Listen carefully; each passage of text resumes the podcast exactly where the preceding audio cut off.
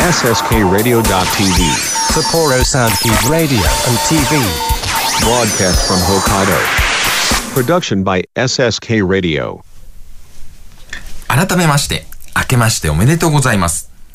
実は今日、年明け最初の収録です。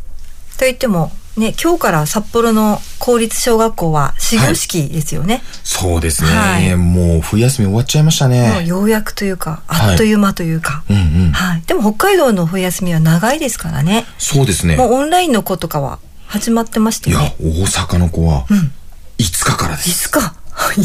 早い。さすがにちょっとかわいそうだなと思って、びっくりしましたけどもね。なんかこの札幌のお隣の江別市では、はい先週の月曜日から、はい、16日から、あ、はい、違う、今週か、16日から、はい、もう開始してるみたいで、やっぱり札幌と江別違いますよね、また。そうですね、うんうん、やっぱりちょっと地域差出るんですかね。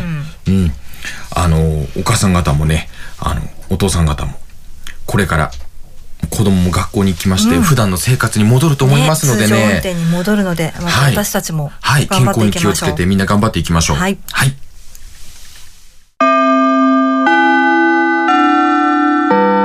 国語専門塾磨くの放課後スター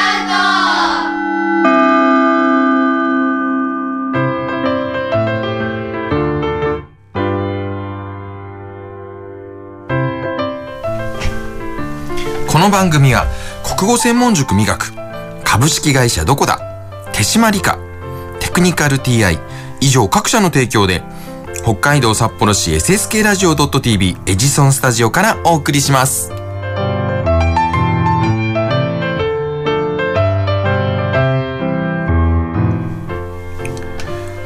今回も始まりました国語専門塾磨くの放課後シャウト。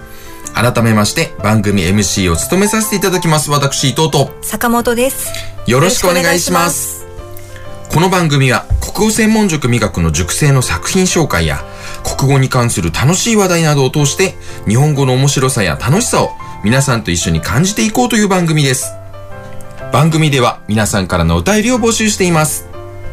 メールshout@sskradio.tv shout@sskradio.tv 郵便番号 003-0803 北海道札幌市白石区菊水三条4丁目 1-9 第2森ビル sskradio.tv 放課後シャウトまでよろしくお願いいたします。はい、今日のラインナップです。はいまず新春記念クイズシャウト。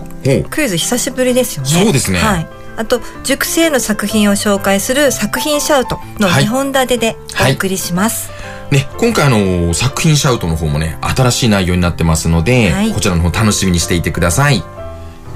それでは今週もよろしくお願いします。お願いします。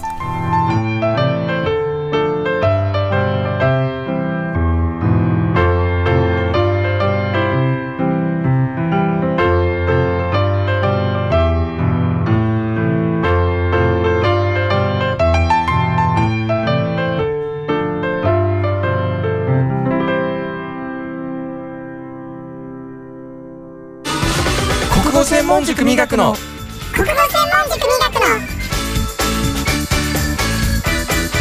放課後シャウト。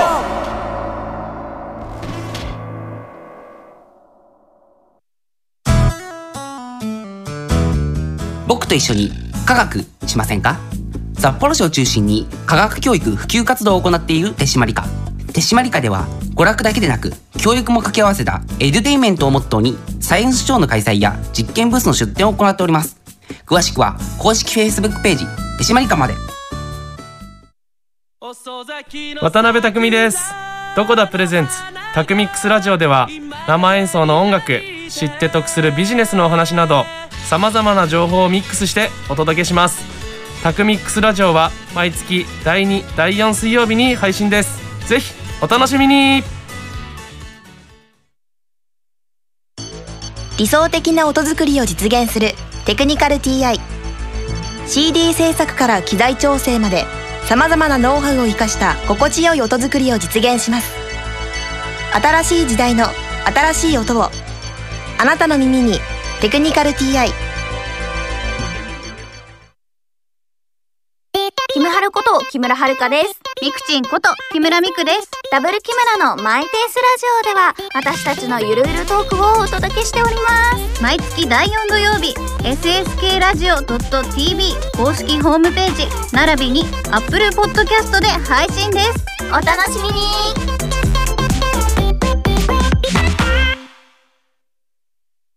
あなたの国語力を磨く国語専門塾磨くでは、作文や会話練習などの実践型のカリキュラムを通して、書く、話す、読む、聞くの4つのスキルを磨いています。 SSK ラジオ内では塾での活動を紹介する番組放課後シャウトも放送中。詳しくは国語専門塾磨くで検索。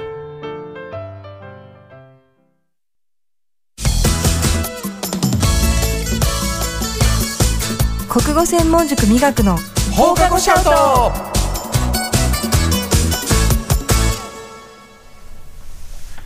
クイズシャウト。はい、このコーナーは知っているようで意外と知らない日本語についてクイズ形式で楽しんで学んでいこうというコーナーです。今回は新春記念として暗号謎解きクイズを出題します。プレゼントも用意していますので、ぜひご参加ください。はい。じゃあ私から出題します。はい。暗号謎解きなので、皆さんちょっと聞いただけだったらわからないかもしれないので、もし必要だったらメモを取りながら、その方がいいと思いますね。はい、聞いてください。はい。じゃあ問題いきます。まなぶさんとあけみさんは夫婦です。ある朝、まなぶさんが目覚めると、あけみさんの姿がありませんでした。ふと見るとテーブルの上にメモがあります。そのメモには明美さんが出かけた場所が暗号で書かれていました。そのメモを解読して明美さんが向かった場所を推理してください。そのメモにはこんなことが書かれていました。で、メモの真ん中に、はい、くずうくという4文字が、でメモの最後には磨くのサインが残されていました。はい。さて、あけみさんが向かった場所はどこでしょうか。そのメモに、はい、4文字、はい、くずうくっていうひらがな、はい、で最後に磨くのサインが、そんなメモがテーブルの上に置いてありました。このくずうくがね、どこかの場所を指しているんだと、はい、いうふうに考えていただけると大丈夫だと思います。はい、じゃあ明美さんが向かった場所を答えてください。はい、はいはい、これね怖いですよね。起きたら突然いなくなっててね、どっかに行ってしまうね、若干ちょっと誤解を受けるかもしれない部分もあるかもしれませんけどもあけみさんはどこに行ったのか。はい、はい、一応それこそちょっと文字、はい、国語クイズなので、はい、文字に関係があります。はい、はい、で前のそのストーリー的なものはあまり関係ないので、そうですね、そのくずうくというメモ、はい、それを指す意味を、はい、答えてください。はい。もう分かったの？すごい。すごい、ディレクターが分かったそうです。これどうしてもね、困った人は出題された問題、最初のエピソードはなくて大丈夫ですけど、その後の部分については全て使うもんだと思って考えてみてください。無駄なところは一切ありませんので。はい。はい。それが大事です。そうですね。はい。でこれはインターネットで調べても出てきませんので、答えは、はい、磨くのクイズは全てオリジナルで、はい、私が考えてますので、絶対に調べても出てこないので、皆さんじっくり考えてください。はい、はい、そして今回ですけども、はい、正解した方の中から抽選で1名の方にカードゲームカタカナージをプレゼントします。はい、そう、カタカナージですね。はい、で有名なカードゲームだから皆さんご存知の方も多いとは思うんですけど、はい、カタカナ足知ってる？知ってる。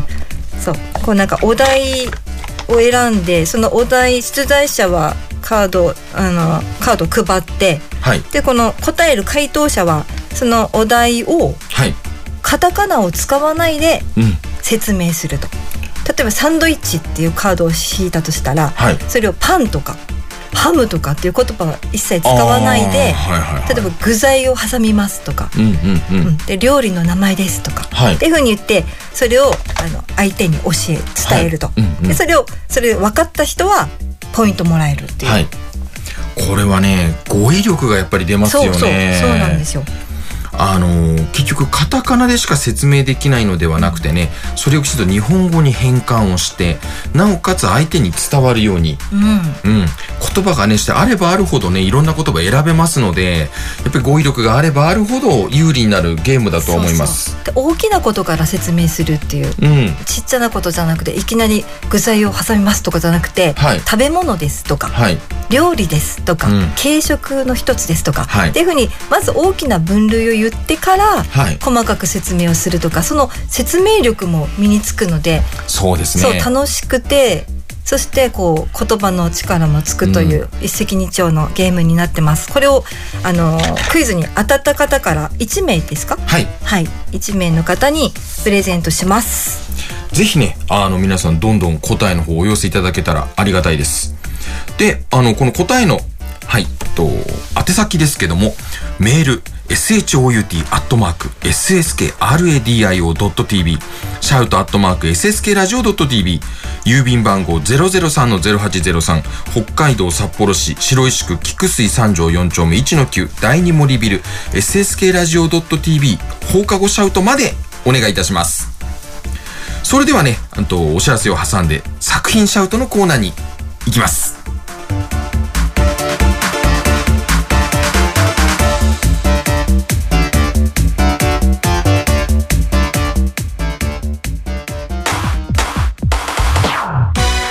国語専門塾美学の放課後シャウト。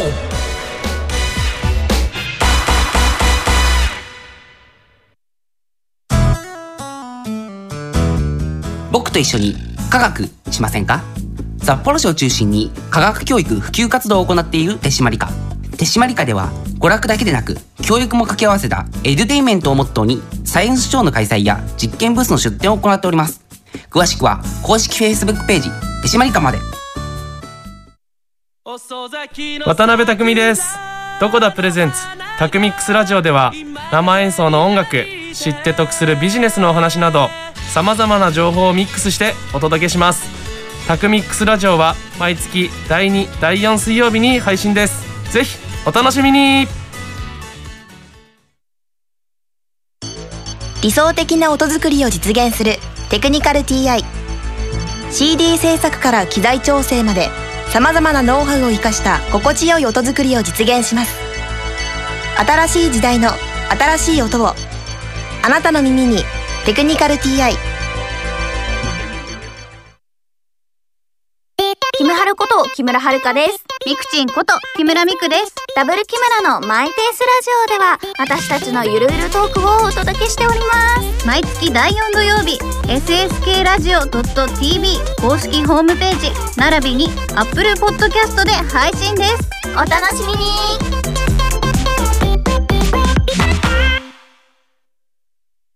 あなたの国語力を磨く国語専門塾磨くでは作文や会話練習などの実践型のカリキュラムを通して書く、話す、読む、聞くの4つのスキルを磨いています。 SSK ラジオ内では塾での活動を紹介する番組放課後シャウトも放送中。詳しくは国語専門塾磨くで検索。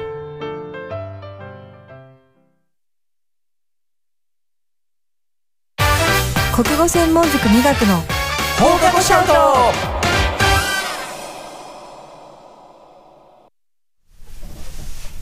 作品シャウト。は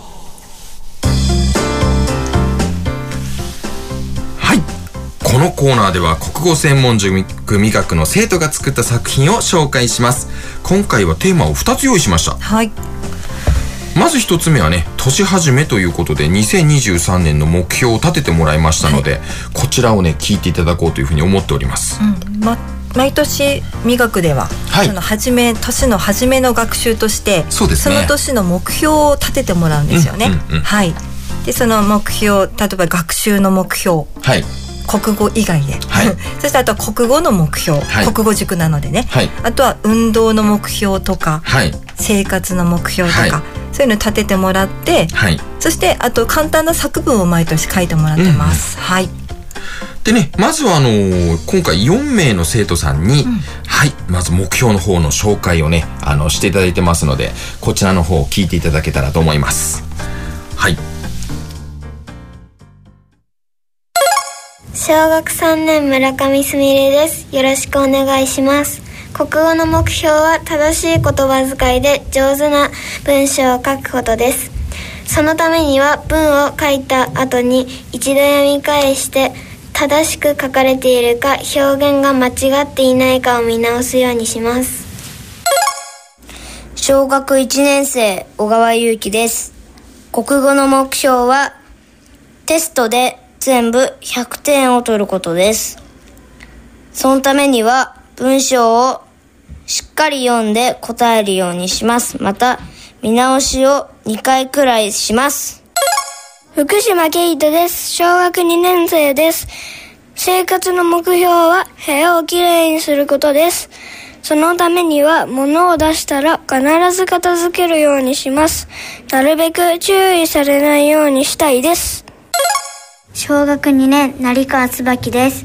学習の目標は英語の発音を上手にできるようにすることです。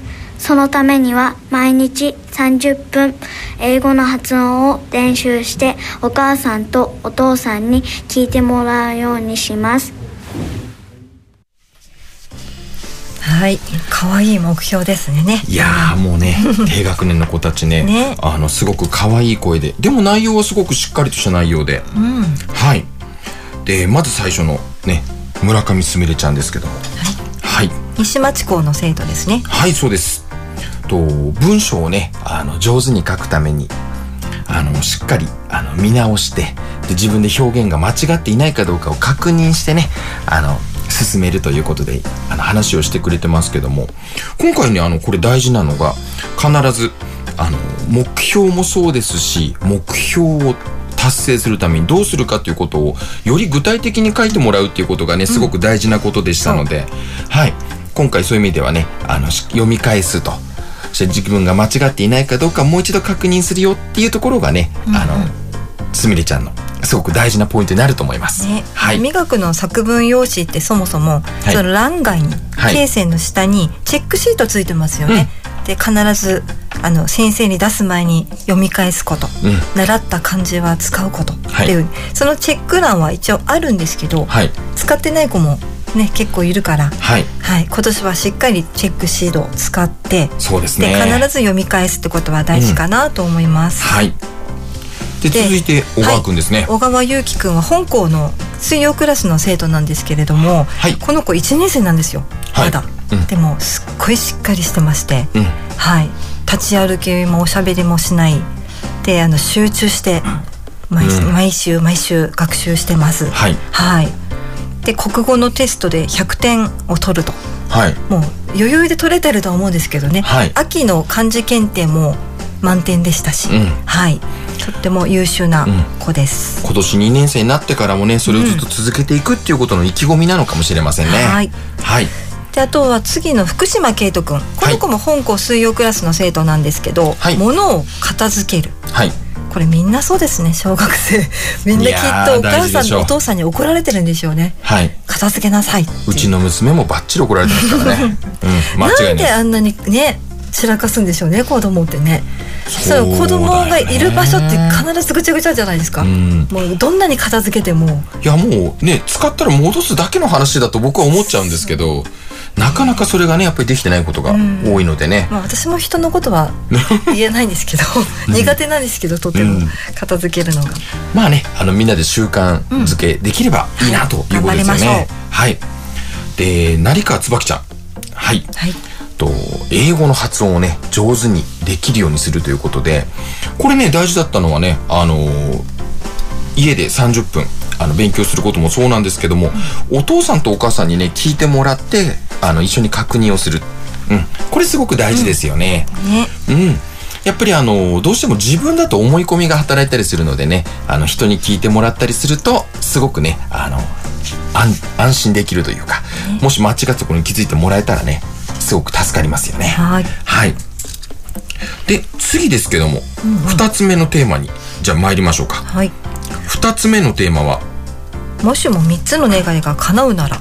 はい、今年はテーマと作文のテーマとして、はい、もしもほど何でもいいので、何でもいいので3つ願いが叶うとしたら、はい、あなたはどんなことを願いますか、はい、っていうお題だったんですよ。はい、で三段落構成で、はい、1つ目はほにゃらら、はい、で理由だったり説明だったり、はい、で2つ目はほにゃららって形で、はい、三段落構成の作文を書いてもらってるんですけど、はいはい、でこれが今回は2人、はい、そうですね、紹介させていただきます。はい、じゃあ早速ねこれを聞いていただきましょうか。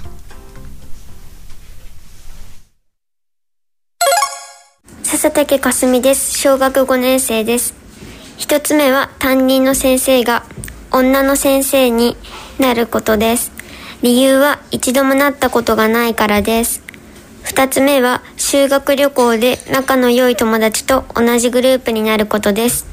5年生の宿泊学習では先生に決められて仲の良い友達と同じ班になれなかったからです。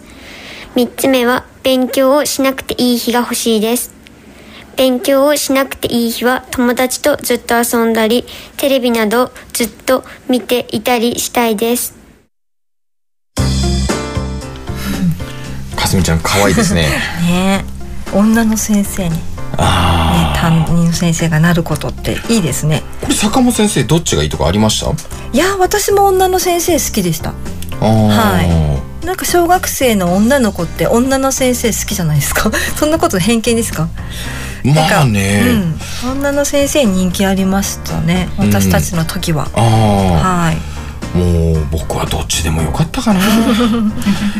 やっぱりね、大事なのはもう怖いか怖くないか。あ、それ大事ね。我々の頃はね、本当に先生怖かったんでね。怖かった本当。靴とか飛んできましたよね、そうですね。まあ一応コンプライアンスのものでね、いろいろ出てくる部分もありますけども、まあ昔はね、いろいろそれが普通だったことがやっぱりどうしてもありましたので、はい、少しでも優しい先生が良かったなというのはあったかもしれませんね。修学旅行のその同じ班の人が仲のいい子であることって切実ですよね。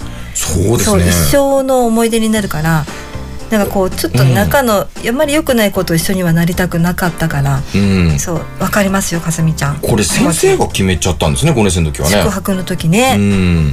なんか今は結構子供たちで勝手に決められたりする学校も多いですよね。そうですね。好きなこと。そうですね。なんか私の時もそうだった記憶があります。なるほど。まあ大事なね、お泊まりのイベントなので、これ少しでもね、やっぱり仲のいい友達と長くいられた方がね、やっぱりいいなと思いますんで、気持ちはわかりますね。あと3つ目の願い、はい、勉強のしない日を作りたい。これね、働いてる人のね、お休みの日と同じ感覚ですね。でも仕事は休みはあるけど、勉強って休みない感じがするよね。そうですね。いや、実際仕事をしていても、私たちもね、オンオフははっきりさせようというふうに話をしているぐらいなので、子供たちにもね、やっぱりそこは勉強普段頑張ってるのであればね、羽目を外す日というかね、そういう日があってもいいのかもしれないですよね。やっぱりでも聞いてる日記とかでこう読んでると、勉強しない日がやっぱりないって子が多くて、もう1週間7日毎日勉強してますっていう子がすごい最近多くて、自分のね、生活リズムを考えたら、それがもしもう形になってるのであればね、習慣にねなってれば、その方がいいのかもしれないですしね。そこはだからもう自分に合ったスタイルで、はい、ちゃんと遊ぶ時間も作りながら勉強もちゃんとしてということで、バランスよくできればそれに越したことはないと思います。ちなみに我が家ではうちの娘は作ってます、休みの日を。日曜日休みだもんね。そう、うちの娘もやっぱり習い事とかは忙しいので、もうストレスたまるかなと思って、そうだから日曜日と土曜日もか、土曜日はでも一応午前中やることあるから、そう、日曜日が全休ということですね。どれだけねみんな勉強してるんでしょうね。その毎日しても10分とか15分だったら続けられる感じはしますけど、僕は勉強しなかった人間なので偉そうなことは何も言えません、娘は2時間ぐらいかな毎日。そうですね、朝ね頑張ってますよね。2時間半ぐらい、いやもうすごい偉いと思います。はい、じゃあ最後の一つね、発表まだ残ってますのでそちらも。ただその次がちょっと皆さん問題作なんですよ、はい、だからあんまりなんかこう真面目に聞かなくて OK ですので、はい、軽い気持ちで聞いてください。軽い気持ちで聞いてください。はい、はい、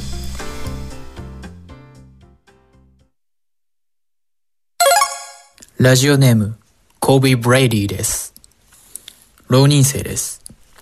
一つ目は3時間の睡眠時間を増やすことです。その理由は私の元気の源は何と言っても睡眠だからです。もう3時間のキャパが増えればよりエネルギッシュに生活できると思うからです。2つ目はお金を正しく管理できる能力を手に入れることです。その根拠は成功者になるためにはお金の使い方が上手になることが一つの近道だからです。きちんと貯めれる分は貯めておいて、夢であるホテル建設や旅客船の購入を実現させたいです。3つ目は、100個の願いが叶うことです。私のやりたいことは、到底3つの願い事だけでは叶いきれません。なのでこのラストピースに、とりあえずもう100個の願いを叶うことを追加したいと思います。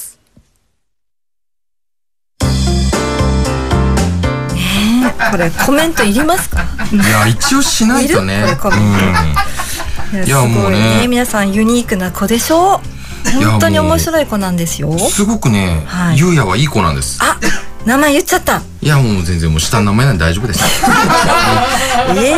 どうゆうやくんごめんね言っちゃって。いやもうすごいね性格のいい男なんですけど、こんなに強欲だとは。何でも3つの願い書いていいよとは言ったけど、最後のあれひどくない？増やすっていうね。100個の願い、これ小学生だよね発想がね。それ本当に今浪人生ですよ。はい。いやでも基本的にあれだよね、本当欲だよね。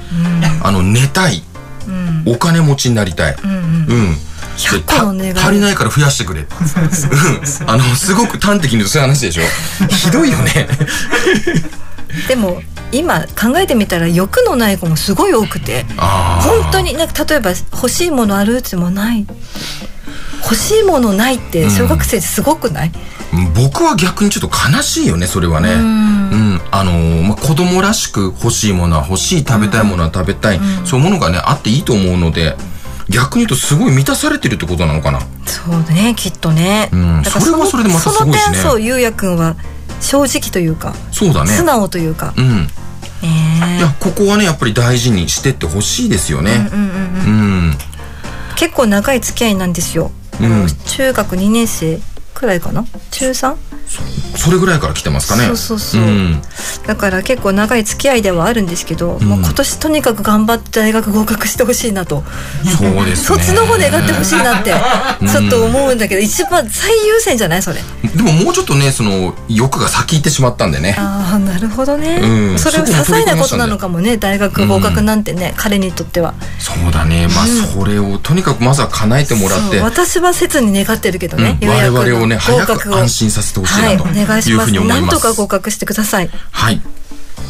で次回ですけども、今回に引き続き2023年の目標と、もしも3つの願いが叶うならというテーマの作文を紹介しますのでお楽しみ。はい。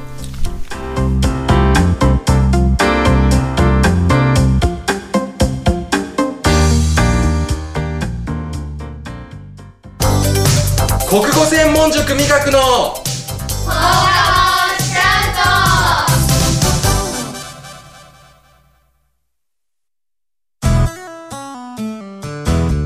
僕と一緒に科学しませんか？札幌市を中心に科学教育普及活動を行っている手締まり課。手締まり課では娯楽だけでなく教育も掛け合わせたエデュテインメントをモットーにサイエンスショーの開催や実験ブースの出展を行っております。詳しくは公式 Facebook ページ手締まり課まで。渡辺匠です。どこだプレゼンツタクミックスラジオでは生演奏の音楽、知って得するビジネスのお話などさまざまな情報をミックスしてお届けします。タクミックスラジオは毎月第2、第4水曜日に配信です。ぜひお楽しみに。理想的な音作りを実現するテクニカル TI、 CD 制作から機材調整までさまざまなノウハウを生かした心地よい音作りを実現します。新しい時代の新しい音を、あなたの耳にテクニカル TI。 キムハルこと木村遥です。ミクチンこと木村ミクです。ダブル木村のマイペースラジオでは私たちのゆるゆるトークをお届けしております。毎月第4土曜日 SSKradio.tv 公式ホームページ並びに Apple Podcast で配信です。お楽しみに。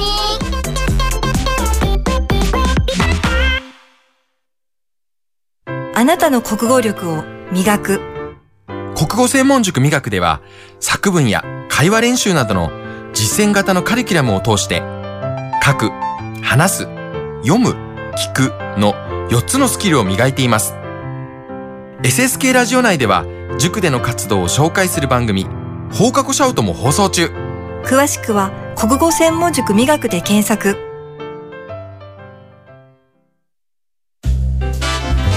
国語専門塾磨くの放課後シャウト。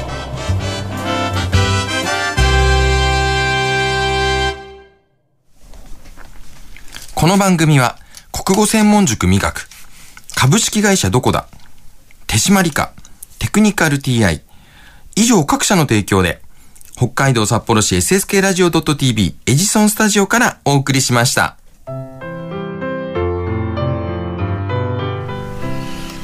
はい、今回も、もうあっという間にエンディングですね。はい、はい、どうでしたか、ね、年明け最初の収録は。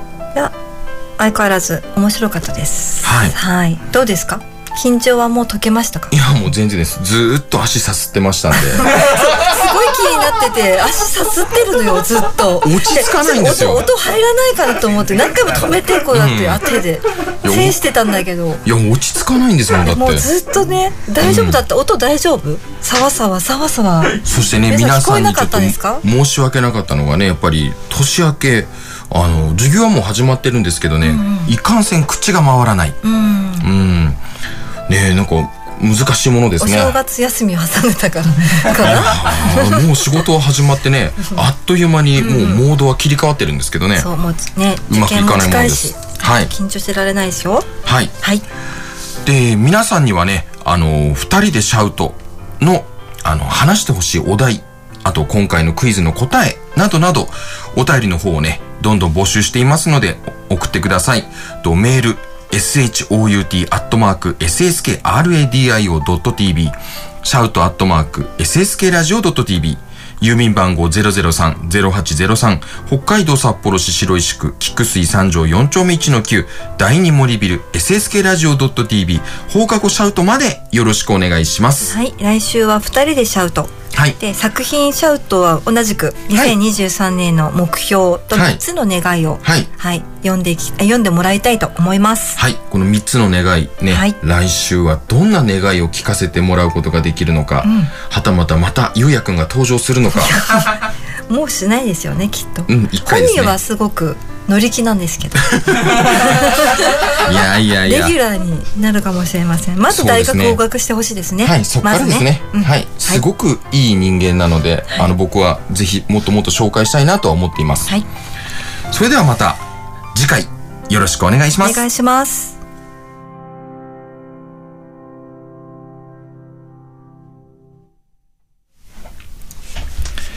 お疲れ様でした。お疲れ様でした。はい。いやね、ゆうやの、発表はラジオネーム関係なかったね、ちょっとね。うん、だってもうラジオネームがもうね、神戸ブレディって言ってでしょ。何なのあれ。いや、もうまずその意味は僕も分かりません。はい。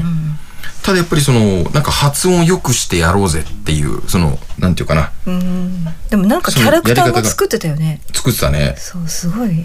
普段こんな感じではないんです。急にね。そう。そうびっくりしたよね。神戸ブレディです。そう。うん納得いかないです。キャラ被っちゃってるもんね。いやいやいやいや。取られちゃった今日。そんな発音してましたっけ？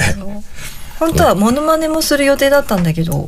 いやこれねちゃんと Q シートには書かれていて言うタイミングがあったんですけど。そう3つの願いっていうのを言うときに。そう坂本先生がちゃんとね案内してくれましたんで、あよかった私の出番はここでなくなったと。しっかり忘れてて。もう触れないようにしてたんですけど。